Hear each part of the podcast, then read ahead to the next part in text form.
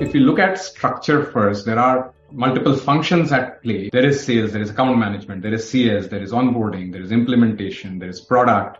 What are you seeing or what should be structural changes organizations should be wary of and prepared for as we look at making this shift?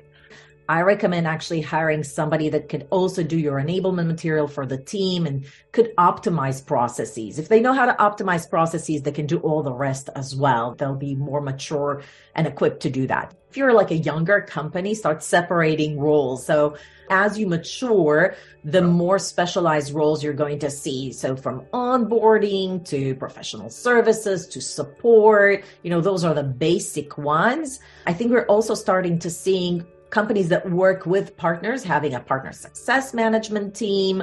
They will separate out for the long tail. They might have some specialized roles as well. And I think the best thing to do is to kind of think, what is my go to market strategy for 2023?